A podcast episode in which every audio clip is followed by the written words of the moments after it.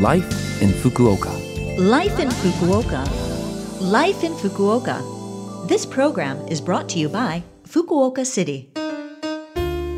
Good morning, and thank you for listening to Life in Fukuoka on Love FM with me, Colleen. This program is just a short show to share with you tips on how to live in Fukuoka City more comfortably, as well as give you information from the city and things to do when you're out and about. For all of that, make sure you tune in every Monday morning for Life in Fukuoka in English. Life in Fukuoka.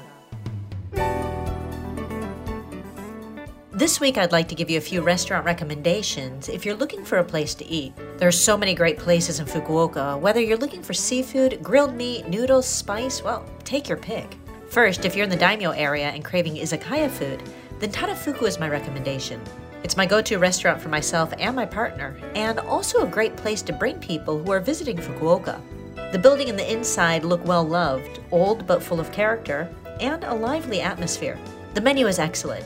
There are so many izakaya standards like fried chicken or rolled omelets, but you'll also find seasonal specials, taking advantage of the ingredients for that season. The menu is all in Japanese, and the specials are often handwritten, so if reading is still a work in progress, invite your kanji reading friends out. As for what I would recommend at Tadafuku, well, I like to try something new every time, and I would just say to try whatever catches your eye. You'll want to make a reservation if you go, it's usually pretty busy. Another place that I find myself going back to time and time again is Dikajana, an Indian restaurant near Ohori Park. The lunch menu is more than reasonable. I've always walked out so satisfied, and everything is delicious. You can even do takeout by calling ahead, or if you have some time to wait, ordering at the store. Definitely get some shish kebab, it's often in the set menus. One more recommendation is Takomiya, also by Ohori Park, and also with a branch at Momochi Beach that's open for the season now. I sometimes place an order for pickup for their quesadillas or burritos and have a kind of picnic lunch at Ohori. If you're by Momochi Beach though, enjoying the sea air, definitely go into the shop there. Hmm, thinking about their tacos now is making me hungry. If you've never been to any of these places, perhaps over the holiday week you'll have a chance to check them out. If you're trying to avoid crowds, then get takeaway from Dikajana or Takomiya and enjoy a leisurely dinner and maybe movie at home with friends. If you're planning to just jump into the feeling of Fukuoka, then Tadafuku is the place for you. I'm sure it'll have an especially fun atmosphere with the holiday week and all the visitors that'll be in Fukuoka enjoying their time here. And if any of your friends are looking for places to go, you can always share these suggestions with them. Life in Fukuoka. Now I have some information from Fukuoka City. You've probably seen the posters up, but if you haven't, from July 14th to 30th, Fukuoka is hosting the World Aquatics Championships Fukuoka 2023. And from August 2nd to the 11th, the World Aquatics Masters Championships Kyushu 2023.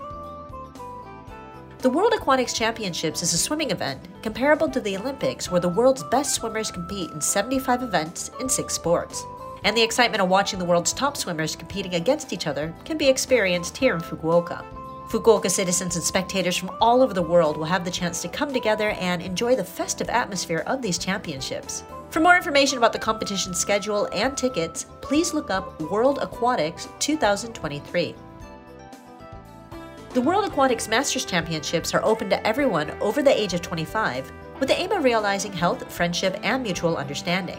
The championships will be held in the three Kyushu cities of Fukuoka, uh, Kumamoto, and Kagoshima, and 10,000 swimmers from around the world will participate.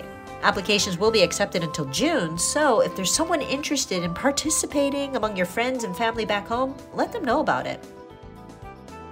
Enjoy this year's summer in Fukuoka where you can feel the excitement of swimming and competitions. Life in Fukuoka.